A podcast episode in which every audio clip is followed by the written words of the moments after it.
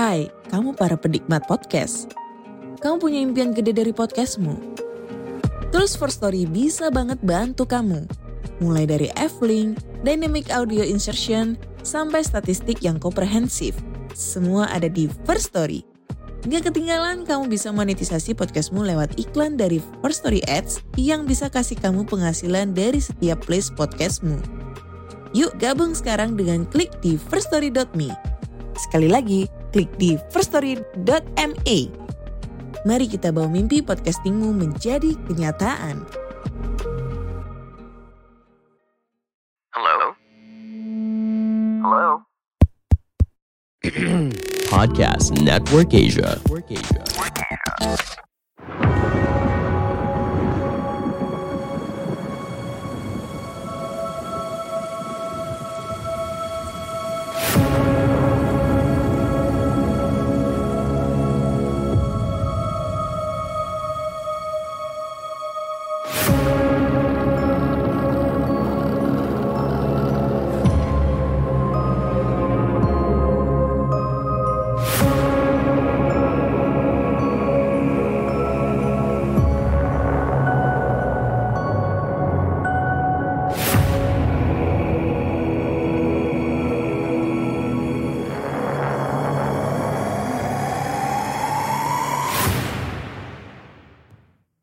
Halo semuanya. Assalamualaikum warahmatullahi wabarakatuh. Salam sejahtera bagi kita semua. Salam, Om Swastiastu, Namo Buddhaya, dan salam kebajikan. Selamat datang di podcast dengerin horor ya teman-teman. Eh, ini adalah episode ke-82 yang kurang lebih sekitar 18 episode lagi kita sampai di episode ke 100 keren keren banget. Dan di episode 82 ini oh ya sebelum aku mulai cerita ya eh kalian tahu gak sih? Di di TikTok lagi ramai tren yang yang lu pada tahu nggak? Yang ganteng review saldonya dong. Tahu nggak sih yang kayak gitu? Aduh lucu banget sih itu. Apa ya kayak jadi setiap ada video begituan ya kan kan setiap ada orang yang bikin video kayak gitu ya terus viral kan. Ter- terus pas gue lihat komennya tuh ada aja gitu yang komennya tuh aneh-aneh gitu. Terus ada juga komen akun centang biru. Tahu nggak siapa, siapa lagi kalau bukan akun pajak ya kan, Dirjen Pajak. Terus kemarin ada komen keuangan. Dirjen Pajak itu komennya gantengnya gitu kan. Terus gue mikir, aduh ini kerjaan Dirjen Pajak makin makin gampang nih gue rasa. Gue pikir kan. Tinggal ngecek soundnya doang nih cek sound TikTok terus liatin aja satu-satu gitu kan video video TikToknya. Oh ini dapet nih satu triliun nih saldonya nih. Tinggal kirim email aja kirim email kirim surat. Ntar yang punya video TikTok pagi-paginya dapat surat. Suruh bayar pajak. Sekian sekian sekian. Oh iya ah apa sih ya? Gue ngomong apa ya oh iya. Hmm, di episode 82 ini sebelumnya aku mau mengucapkan terima kasih yang banyak banyak banget buat pendengar setia podcast dengerin horor. Karena eh dalam satu bulan ya kenaikan followers podcast dengan horor tuh wah, nanjak banget coy ajem dah gitu kan. Kayak setajam silet gitu. Terima kasih yang banyak ya. Dan mungkin kalian mungkin ini gara-gara efek samping dari kalian yang share ke teman-temannya. Atau enggak share ke instastory gitu kan. Ya terima kasih ya teman-teman ya.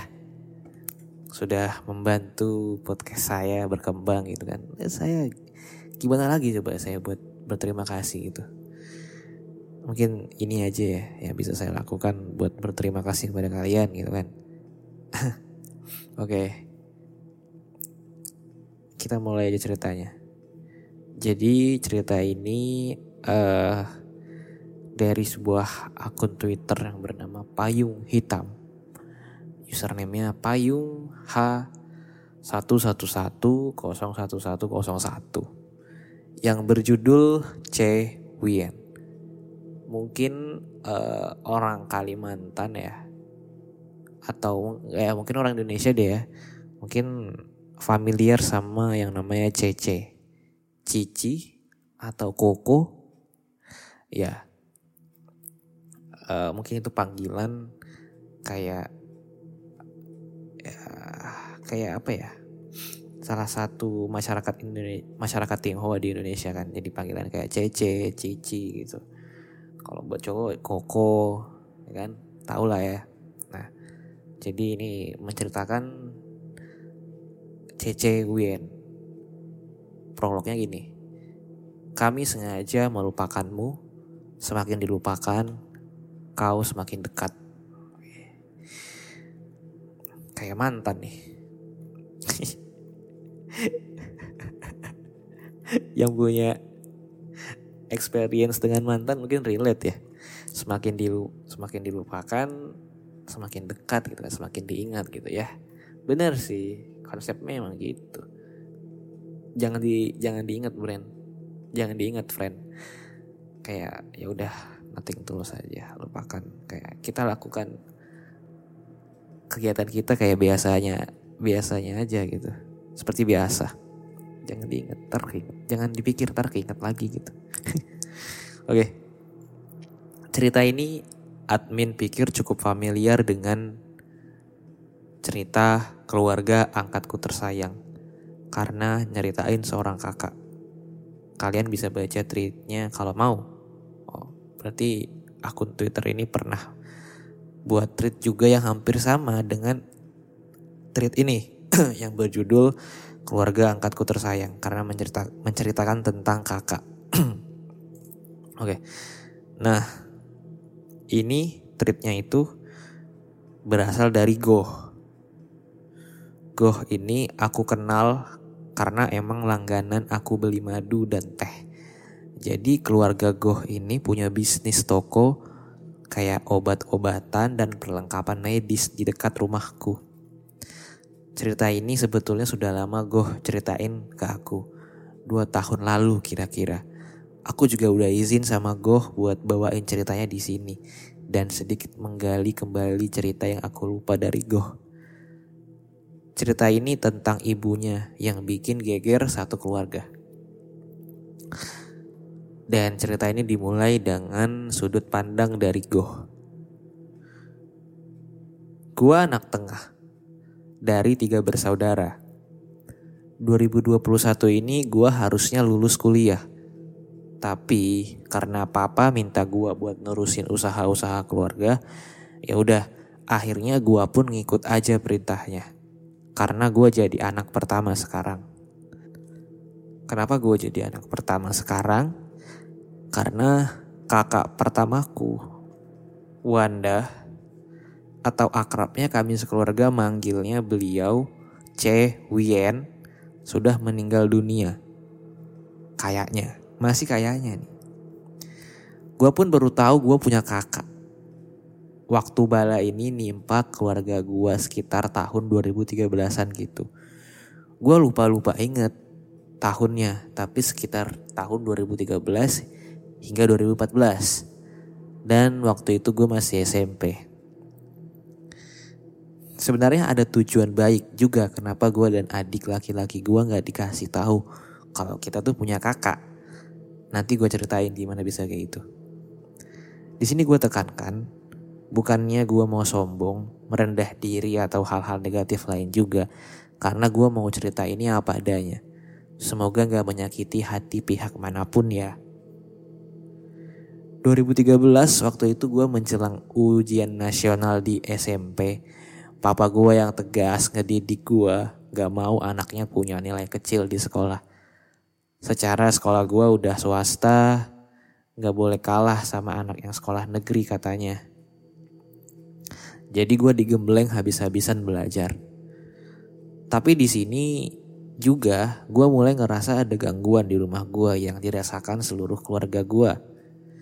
By the way, gue bisa dibilang Chinese yang gak kayak kebanyakan Chinese Indo di Jakarta. Dulu gue baru punya satu toko obat yang itu jaga, yang itu juga gue sekeluarga tinggal di atasnya, ruko. Dan kami juga nggak punya mobil karena ruko kita ada di pasar sempit yang nggak usah gue sebut namanya ya intinya di Jakarta. Ruko kami ini tiga lantai, jadi lantai dua itu ruang tamu keluarga plus gudang, lantai tiganya barulah ada tiga kamar, dapur serta tempat MCK, mandi cuci kakus. Gak besar, tapi cukup untuk empat orang keluarga kami. Ditambah satu asisten rumah tangga yang kadang nginep, kadang pulang ke kosnya. Kita juga punya tiga pegawai toko yang semuanya laki-laki dan mereka semua orang Surabaya yang gak tinggal sama kami. Yang tiga orang laki-laki ini semua ngekos di sekitar pasar. Satu lingkungan sama ART kami. Karena hitungannya dulu pas SMP gue termasuk bandel, jadi setelah gue selesai belajar malam, gue biasanya main warnet di dekat rumah sampai lupa waktu. Memang warnet itu buka 24 jam. Jadi gue inget banget gue pulang jam setengah dua malam ditambah itu malam minggu. Jadi papa sama mama gue gak nyuruh pulang. Karena gue pengen rebahan, udah capek main game dari siang. Gue pulang dan gue ngeliat suasana ruko gue udah gelap Gudang lantai dua pun gelap, tapi udah biasa karena gue sering begini tiap weekend. Tapi waktu di lantai tiga gue ngelewatin kamar kosong yang biasanya dipakai ART gue tidur. Uh, gue tidur sama adik gue yang waktu itu masih SD di kamar paling ujung. Mama dan papa gue tidur di kamar tengah dan gue harus lewatin kamar ART kosong itu yang gue gak sengaja lihat ada cahaya minim entah dari lilin atau senter kecil di dalam kamar. Gue lihat di situ ada cewek lagi nyisir di depan kaca. Gue masih gak mikir aneh-aneh. Mungkin itu Mbak Piah alias ART gue. Gue lanjut ke kamar, buka HP sebentar dan tahu-tahu kepikiran aja kalau yang tadi di kamar itu bukan Mbak Piah. Karena Mbak Piah ini tubuhnya gempal dan tinggi. Ya kayak wanita dewasa umumnya. Tapi yang tadi gue lihat badannya kecil, hampir seukuran tubuh adik gue, malah lebih kecil. Sebenarnya gue di situ penasaran tadi siapa sih. Tapi setelah dipikir-pikir lagi, gue merinding juga kalau harus pas-pasan sama sesuatu yang bentuknya nggak enak dilihat. Ya udah gue akhirnya udah lupa dan tenggelam sama timeline sosial media, liatin meme, liatin meme dan juga baca-baca komik. Dan lagi asik-asik baca, tiba-tiba gue dengar ada suara anak kecil nangis sambil bilang, "Mah, mah, tapi suaranya bukan dari luar rumah. Suaranya dari lantai ini. Gue simak baik-baik, ini anak siapa ya? Apa teka, apa tetangga gue? Tumben banget gitu. Tapi masih gak peduli juga. Lama-lama suaranya deket, kayak ada di depan pintu. Gak lama dari situ, tahu-tahu gue kaget banget ngeliat papa gue, tahu-tahu buka pintu Terus bangunin gue sama adik gue buat sembahyang sebentar. Kita sekeluarga Buddha, jadi ada satu meja kecil khusus buat kita ibadah. Tumben banget kenapa papa tahu-tahu ngajak ibadah tengah malam gini. Di situ juga sedikit aku gak fokus. Karena papa sesekali kelihatan narik ingus kayak orang nangis. Waktu ibadah itu kita semua tentu saja tutup mata.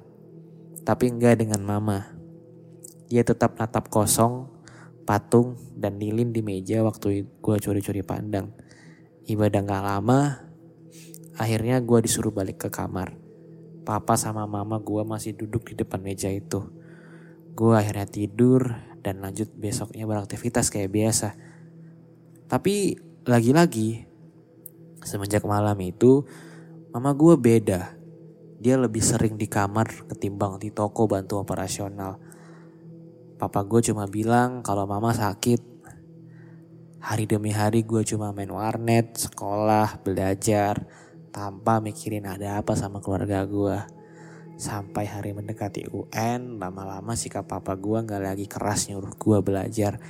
Di situ gue mulai khawatir sampai kayak gimana ya sama atmosfer rumah ini yang beda. Papa lebih sering menyendiri, kelihatan pusing dan lebih banyak ngurus mama. Pikiran gue yang harusnya cuma mikirin ujian nasional, malah mikirin keluarga juga.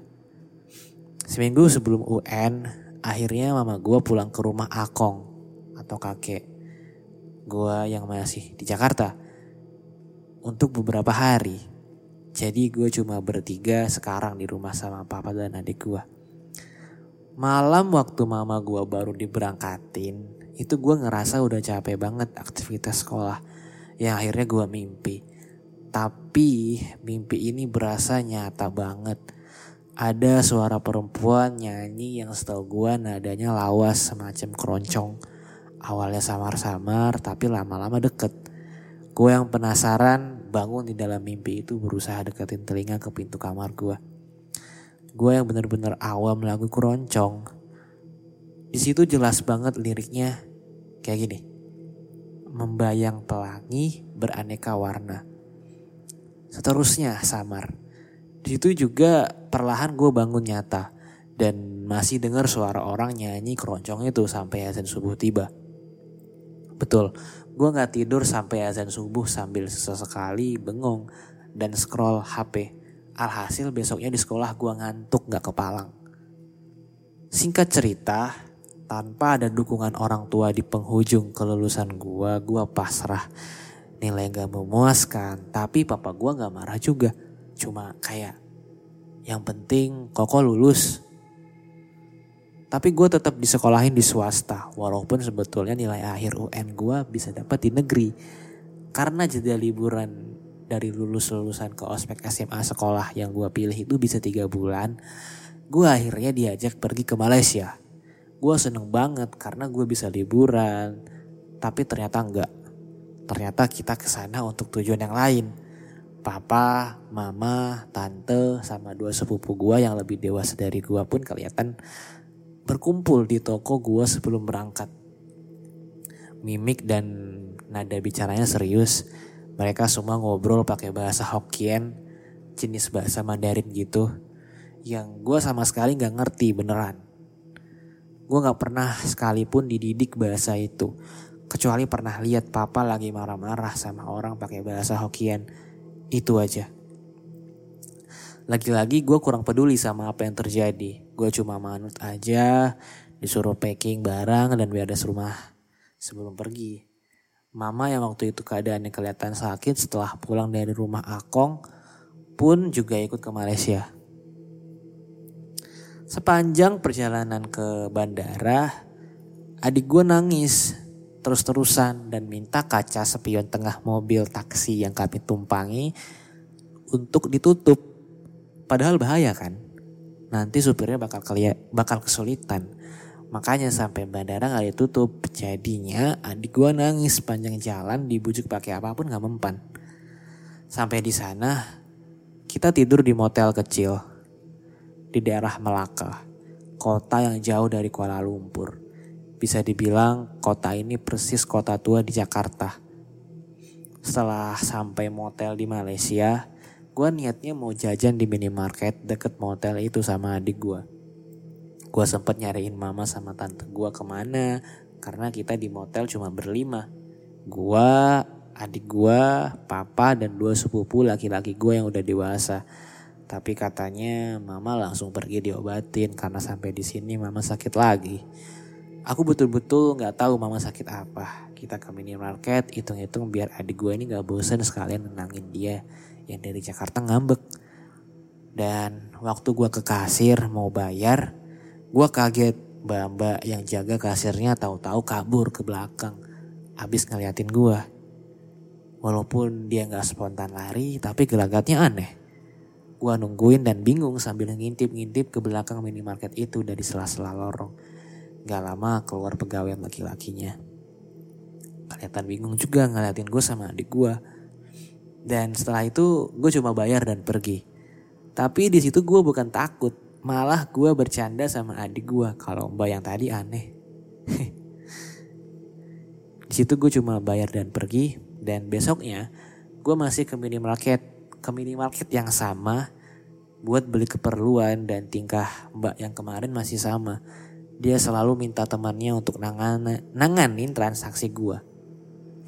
Karena hiburan kita cuma minimarket itu yang dekat sama motel, sudah dua hari gue cuma-cuma stay di motel dan jalan ke taman. Gue manusia super cuek ini akhirnya berani bertanya ke papa, sebenarnya tujuan kita di sini apa? Di sini katanya cuma mau ngobatin mama. Di sini sebentar saja. Mama sakit yang harus diobatin bukan sama medis. Papa sebetulnya udah dua bulan. Terakhir ini pusing sama tingkah mama yang susah dibilangin. Papa kesannya masih nyembunyi sesuatu. Soalnya pas lagi cerita sama gua, banyak jawaban yang berputar-putar. Tapi gua tetap bisa nebak kayaknya mama ini ngambil jalan yang salah soal spiritual. Papa kesannya masih nyembunyi sesuatu. Kemudian rokok, eh rokok. Ruko tutup sekitar satu minggu. Gue bisa merasakan hawa pengap pertama kali ruko dibuka. Berasa ini ruko udah nggak ditempatin lebih dari dua bulan. Debu di mana-mana, bau jamur dan kayu apek.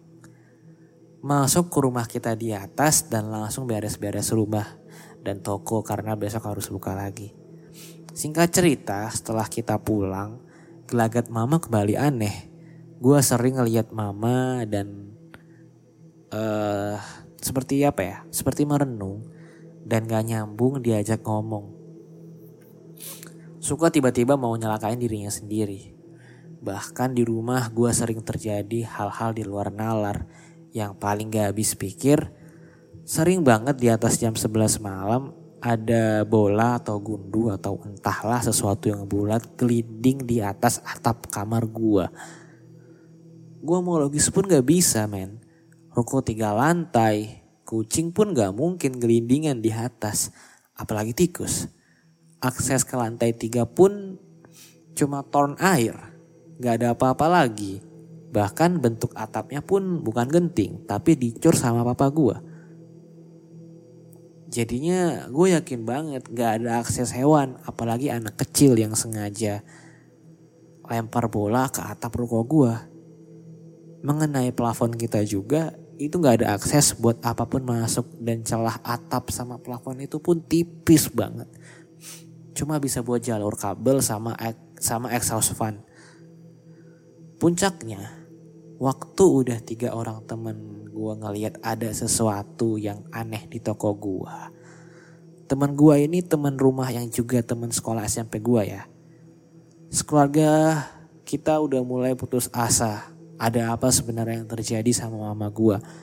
Ditambah omongan tiga orang temen gue yang akhirnya tersebar dan bikin orang-orang di lingkungan toko gue dan sekolah salah paham. Katanya sesuatu ini itu penglaris toko gue. Antara mau marah atau sedih gue bingung. Sampai gue akhirnya punya teman baru cewek. Sebut aja namanya Feli. Yang tiba-tiba dia bilang juga. Goh, mending lo sering-sering pensucian deh. Ada yang gak diundang, datang ke rumah lo tapi dia minta nyawa. Dengar itu gue shock karena teman gue ini benar-benar baru gue kenal dan teman gue ini nggak kenal siapa pun di lingkungan gue sebelumnya. Besoknya gue bilang ke papa sama tante gue soal kesaksian teman gue. Mereka kayaknya langsung percaya sama gue, sama yang gue bilang. Akhirnya minta gue tanyain lagi ke teman gue yang baru itu. Kayak apa sih wujudnya? Dan apa yang buat dia datang nggak diundang? Karena biar jelas kalian kan, teman gue ini gue suruh datang ke rumah besoknya. Gue bawa Feli ke rumah atas, karena selama ini Feli cuma mampir di depan teras di depan teras toko aja. Jadi kesaksian Feli ini di rumah gua ada sosok entah laki-laki atau perempuan. Dari fisik kayaknya anak-anak, rambutnya pun panjang. Kayak anak perempuan, tapi Feli nggak yakin kalau ini tuh perempuan. Feli juga ngeliat sesuatu ini ada yang manggil, tapi yang datang salah. Ngerti kan? Jadi gini, misalkan kita ngundang si A, tapi yang datang B, gitu. Nah, si sosok ini awalnya nggak ganggu, tapi lama-lama nguasain. Terutama badan salah satu anggota keluarga gue. Tanpa mikir panjang, gue mikir, ah udah pasti mama gue dong. Karena dia yang selama ini aneh. Selesai dari situ, Feli nggak bisa ngomong lebih banyak dan karena Feli ini ngaku kalau dia ini bisa, tapi nggak mau berlebihan dan nggak mau terlalu mencampuri. Dan juga Feli nggak tahu solusi apa yang terbaik.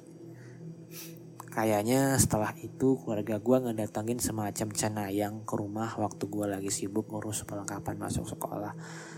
Karena gue sibuk, gue gak, gitu, gak gitu ngamatin apa yang terjadi di rumah kan. Sampai pas gue abis pulang dari beli peralatan buat sekolah, gue ngeliat udah ada seorang biksu. Tante gue, papa sama sepupu gue yang udah besar duduk di, tem di depan tempat kita biasa sembahyang gue yakin mereka lagi sembahyang karena gue lihat di situ ada beberapa sajen dan foto anak kecil perempuan di tengahnya yang gue nggak tahu siapa itu dan apa maksudnya.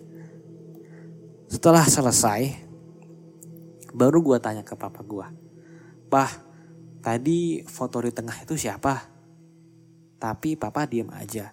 Dia cuma diam nyuruh gue buat lanjut beli peralatan sekolah sambil ngasih duit buat lanjut main aja gak boleh di rumah dulu. Singkat cerita lagi, toko gue yang digosipin pakai penglaris itu ujung-ujungnya hampir bangkrut. Entah kenapa perlahan karyawan toko gue pun minta pulang ke kampung. Jadi orderan toko segala macam banyak yang gak kepegang. Karena karyawan yang mau tunangan ini izinnya 4 hari pulang, tapi udah seminggu gak ada kabar. Akhirnya gue sebagai anak pertama ini sok ngide nyari tahu. Sebut aja yang ibunya sakit ini namanya Mang Jafar. Dia kelihatan buru-buru di kosannya pas gua samperin. Dan lagi ngepek barangnya yang buat pulang padahal belum diiyain sama papa. Mang Fajar ini ngomong, Dek, saya nggak mau memperkeruh keadaan, saya juga bakal balik lagi kok. Jawab Mang Jafar setelah gua hujanin pertanyaan soal ibunya. Memperkeruh gimana, Mang? Nanti saya main sama siapa dong kalau Mang Jafar pulang? Nanti kayak Mang Ijun lagi, kagak balik-balik. Kata gua ngerayu dan gak ngerti maksud kata Mang Jafar. Jujur, saya mah betah di sini. Mama papa kamu baik, loyal, tapi kalau urusannya sama yang gak kelihatan, saya mendingan ngurus ibu saya aja di kampung. Kira-kira begitu penjelasan Mang Jafar. Emang yang gak, kelihatan apa? Tanya gue yang sebenarnya tahu jawabannya. Mama kamu pernah saya pergokin bawa belanjaan. Isinya kepala banteng. Duh serem. Ya saya mah bercandain aja. Ci, buat hiasan dinding ya itu. Tapi mama kamu diem aja. Ya saya gak berani buat bercandain lagi.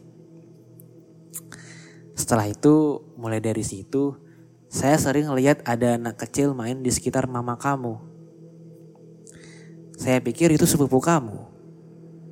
Jelas Mang Jafar lagi yang kayaknya udah pasrah buat terbuka. Anak kecil, cewek, yang lihat gak saya doang. Tapi Mbak Pia sama Mang Ijun lihat juga. Kita bertiga udah ngerasa itu bukan anak manusia, apalagi anak tetangga atau sepupu kamu. Soalnya gak ada belahan di atas bibirnya. Kadang saya lihat jarinya cuma empat. Jelas Mang Jafar yang bikin gua merinding. Waktu Yujun belum pulang, emang dia mau tunangan sih. Tapi minggu depan, bukan pas dia pulang, bukan pas dia pulang kemarin. Ijun panas dingin di kosan. Malamnya saya kerokin, jam 2 bangun, lagi dia. Saya kira kencing, taunya dia tiba berendam sambil ngomong bahasa Cina tapi nggak kenceng, pelan suaranya. Pas saya tanya kenapa di situ ngapain, tahu-tahu pingsan. Saya diam-diam aja sih sama mama papa kamu. Taunya gak lama dia bangun, dia minta pulang nemuin keluarganya. Lanjut Mang Jafar yang buat gua sama Mang Jafar sempet diam-diaman buat mikir. Mang Ijun bisa bahasa Cina? Enggak mas. Kamu kalau mau ceritain ini sama papa nanti aja ya. Saya takut makin gak karuan. Sebenarnya ada lagi yang bikin saya fix mau pulang. Kata Mang Jafar ngelanjutin sambil natap muka gua. Mukanya yang biasa ngelawak sekarang jadi serius. Jadi waktu malam sebelum keluarga kamu pulang dari Malaysia, kira-kira jam satu malam, saya niatnya beli rokok di warung situ tuh. Nunjuk pakai bibir ke arah warung. Di pojok deretan ruko pasar. Saya kan harus lewatin ruko papa kamu. Baru lewat, kayak ada aktivitas di dalam kayak ada yang main bola, tapi tapi nggak ditendang, tapi digelindingin, kata Mang Jafar. Saya takutnya maling, tapi ruko kita kan rapet ya. Masuk dari mana? Saya diem lama banget di depan pintu tuh. Tahu-tahu kayak ada orang jalan di dalam, tapi jalannya cepet. Kayak muter-muterin muter-muterin ruangan gitu Bener ini mah maling, kata saya. Saya intip akhirnya dari sela-sela teralis samping. Gelap aja sih, sunyi. Tapi gak lama suara langkahnya pun kedengeran lagi. Udahlah, saya turun dari ngintip-ngintip. Udah mikir yang aneh-aneh. Uh, merinding saya. Habis itu malah ada anak kecil ngintip di lubang angin ruko sambil mukul-mukulin tangan ke tembok. Seolah suara orang jalan. Tapi yang bikin saya mau pingsan itu tangannya besar banget. Di antara jarinya ada selaput kayak kaki bebek gitulah. Mana hitam, tahu-tahu bau darah. Udahlah, saya nggak mau lanjutin. Sambil mempacking barangnya, Mang Jafar bergidik. Gue cuma bisa diem dan menghubungkan antara beberapa kejadian yang gue alamin dengan kejadian Mang Jafar sebagai detektif kecil-kecilan pulang dari kosan Mang Jafar, gue ngajak adik gue ngomong empat mata. Awalnya adik gue uh, kaget kenapa gue nanyain hal aneh. Tapi akhirnya dia mau terbuka. Yang intinya katanya waktu di perjalanan ke Malaysia, adik gue cemburu ngeliat mama selalu mangku anak perempuan. Tadi, eh tapi Adik gue yang tadinya cemburu sekarang justru ketakutan ngelihat anak perempuan itu yang persis banget dengan dirinya. Bedanya, bibir anak perempuan ini aneh dan selalu menyembunyikan bagian tangannya, alias disilangkan di ketiak. Percaya gak percaya, akhirnya gue percaya sama hal begituan. Dari adik gue, gue akhirnya nyamperin Mbak Piah. Mbak Piah waktu itu masih kerja di rumah kami tapi sama dengan karyawan yang lain, suka banyak alasan kalau diminta buat menginap di rumah kami. Mbak Piah juga gua hujanin pertanyaan waktu dia lagi nyetrika. Mbak Piah yang sama juga awalnya gak mau bercerita, akhirnya mau cerita dengan syarat apa pun itu gua gak boleh kasih tahu ke mama, papa dan anggota keluarga yang lain. Gua nurut tapi gue salah ternyata. Nanti gue jelasin di akhir. Jadi, Cerita dari Mbak Piah kesaksiannya juga sama. Ngelihat sosok anak perempuan aneh yang dia gak kenal. Tahu-tahu aja ada di sekitaran ruko gua. Tapi Mbak Piah ini juga sering mergokin mama yang katanya sering nangisin seseorang di foto. Entah siapa orang itu, tapi rasanya sedih sekali kedengarannya. Mbak Piah gak berani nanya. Gimana pun itu, uh, bakal gak sopan. Mbak Pia memang akhir-akhir ini juga sering dengar mama gue nyetel lagu keroncong. Di sini gue agak kaget. Dan yang bikin Mbak Pah yang dan yang bikin Mbak Pia hafal, mama sering dengerin lagu keroncong di atas jam 10 malam waktu Mbak Pia ini di kamarnya. Lagi dandan mau pulang ke kosnya. Pernah suatu malam Mbak Pia lembur pulang sekitar jam 11 malam ke kosannya. Memang sudah ditawari menginap sama papa, tapi Mbak Pia memilih pulang. Akhirnya Mbak Pia harus susah payah buka pintu gerbang, geser toko yang lumayan berat, ditambah papa sudah gembok gerbangnya. Mbak Pia memang diberikan kunci gembok supaya suatu saat kalau ada perlu, kita sekeluarga nggak perlu repot turun bukain gerbang toko ke bawah. Malam itu Mbak Pia sendirian di lantai satu toko kami yang sudah gelap. Berusaha membuka ger berusaha membuka gembok gerbang toko pakai setter HP-nya. Tiba-tiba aja hawa dingin menerpa. Mbak Pia yang kewalahan udah turun dari lantai tiga. Ditambah harus buka pintu bikin dia bersimbah keringat. Tapi angin dingin itu menerpa bukannya sejuk. Tapi buat menggigil merinding. Dilihat sekitar ruangan, Gak pakai waktu lama, Mbak Pia lihat ada anak kecil ketahuan lari berusaha bersembunyi di balik etalase etalase toko. Mbak Pia diam, masih mau positif thinking kalau itu adik gua. Cuma sedikit pencahayaan antara senter dan lampu dari lorong tangga menuju lantai dua. Jadi Mbak Pia gak begitu yakin kalau itu adik gua. Kembali dengan gemboknya, Mbak Pia akhirnya bisa membuka gembok itu didorongnya pintu gerbang besi berat yang buat suara bising. Tahu-tahu dari arah belakangnya seperti ada yang ngejar.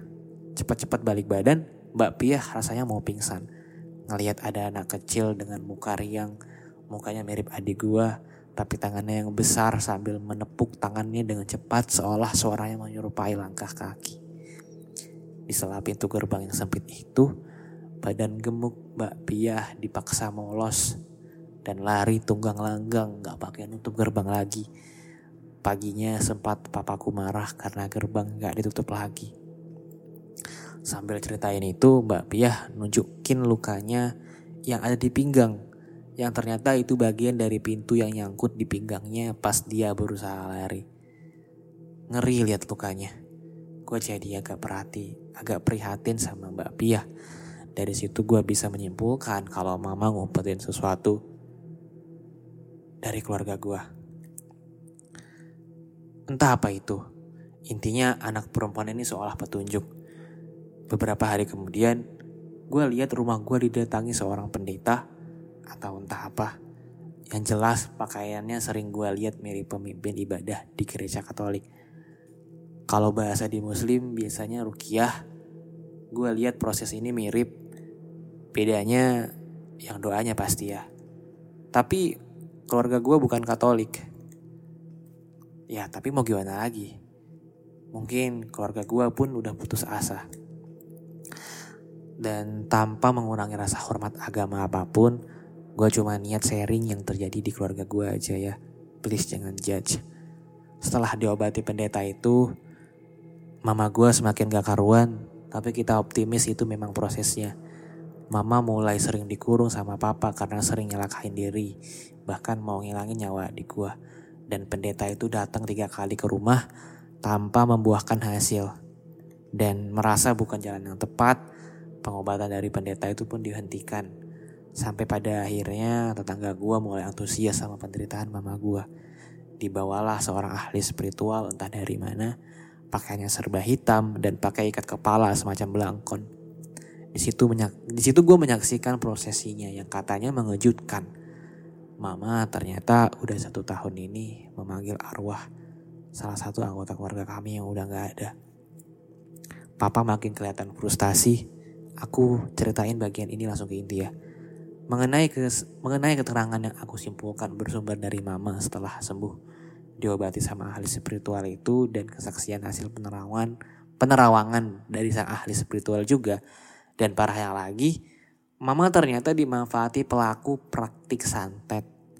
Mama tahu bagaimana proses memanggil arwah orang tersayang itu dari selebaran yang dibagikan di depan wihara waktu Imlek tahun lalu 2012. Entah sekarang di mana selebarannya. Jadi yang arwah yang dipanggil ternyata anak mama. Ya, kakak gua atau cece gua yang udah gak ada. Selama ini meninggalnya cece gua gak pernah diceritain karena mau karena mau melupakan masa lalu pedih di tahun 98. Lebih ke penyesalan, penyesalan orang tua gua udah terlalu lalai ngejaga cece gua. Dua tahun setelah kejadian itu, akhirnya papa sama mama bisa lagi komitmen punya anak. Dan hadirlah gua yang ngebuat mereka memulai hidup barunya. Selama dua tahun itu, Cece gua kabarnya hilang. Jadi mama sering anggap Cece masih hidup. Padahal mustahil kalau menurut papa. Cece yang waktu mas, yang waktu peristiwa itu umurnya 4 tahun, hilang waktu dititipkan tukang soto terdekat rokok kami saat itu. Tukang soto ini bukan jual gerobak ya, tapi di rokok juga. Cuma rokoknya bukan milik mereka. Dari papa menikah, kita udah tinggal di sini. Mungkin tukang mungkin tukang soto ini aja terlalu ketakutan waktu itu yang akhirnya pergi ninggalin dagangannya. Akhirnya sampai sekarang tukang soto itu pun gak pernah kembali ke sini. Sosok yang sekarang mengikuti mama bahkan mau nyawa mama. Itu bentuknya sedemikian rupa mirip cece gua. Waktu terakhir kali dilihat sama orang tua gue. Anak kecil umur 4 tahun. Jadi jadi ada aliran sesat atau oknum yang nyari tumbal untuk praktek santetnya dengan cara random yaitu ngirim jin yang dipanggil sendiri sama si calon tumbal. Iya, mama gua jadi tumbal tanpa dia sadari, tanpa dia tanpa, tanpa dia sendiri sadari. Dialah yang memanggil jinnya untuk menyerahkan hidupnya dengan dalih di selebarannya tata cara komunikasi langsung dengan seseorang yang tersayang telah tiada. Jadi sampai sini semoga kalian paham ya sama yang gue maksud dari cerita ini. Oke lanjut proses pelepasannya susah, susah, susah itu. Ternyata perjuangan kita sampai ke Malaysia nggak membuahkan hasil. Mengusir jin dengan dua agama sudah kita coba, Buddha dan Katolik. Menurut ahli spiritual, menurut ahli spiritual ini, Mama udah nggak punya banyak waktu untuk menemui ajal. Sampai entah gimana caranya ahli spiritual ini besoknya datang lagi dan nyuruh rutin nebar garam di rumah sambil rajin sembahyang setiap hari. Yang biasanya kita sembahyang seminggu sekali, sekarang setiap mau tidur kami sembahyang. Mau nggak mau kita lakuin, yang akhirnya mama berangsur membaik, keadaan mama semakin sering, lebih sering berbaur sama keluarga dan tetangga, nafsu makannya balik, dan mulai ngerawat luka-luka yang dia buat sendiri. Aku betul-betul gak paham apa yang ngebuat mama sembuh. Yang aku tahu, Saran dari ahli spiritual itu cuma nebar garam dan rajin ibadah. Dan ini yang buat aku menyesal seharusnya. Gue buru gua buru-buru nyeritain ke papa soal cerita-cerita dari kesaksian adik, Mbak Piah, Bang Jafar dan Bang Ijun. Mungkin mama bakal cepat sembuh dan dapat penanganan. Tapi yang buat gue merinding cuma cerita dari Mbak Piah. Soal lagu keroncong yang didengarnya itu gue pernah juga lihat sosok anak perempuan lagi sisiran kan di kamar Mbak Pia. Jadi sebetulnya lagu itu bukan dari mama, tapi dari dalam kamar Mbak Pia. Sekarang keadaan keluarga gue jauh lebih jauh sekali lebih membaik, lebih tentram dan ceria.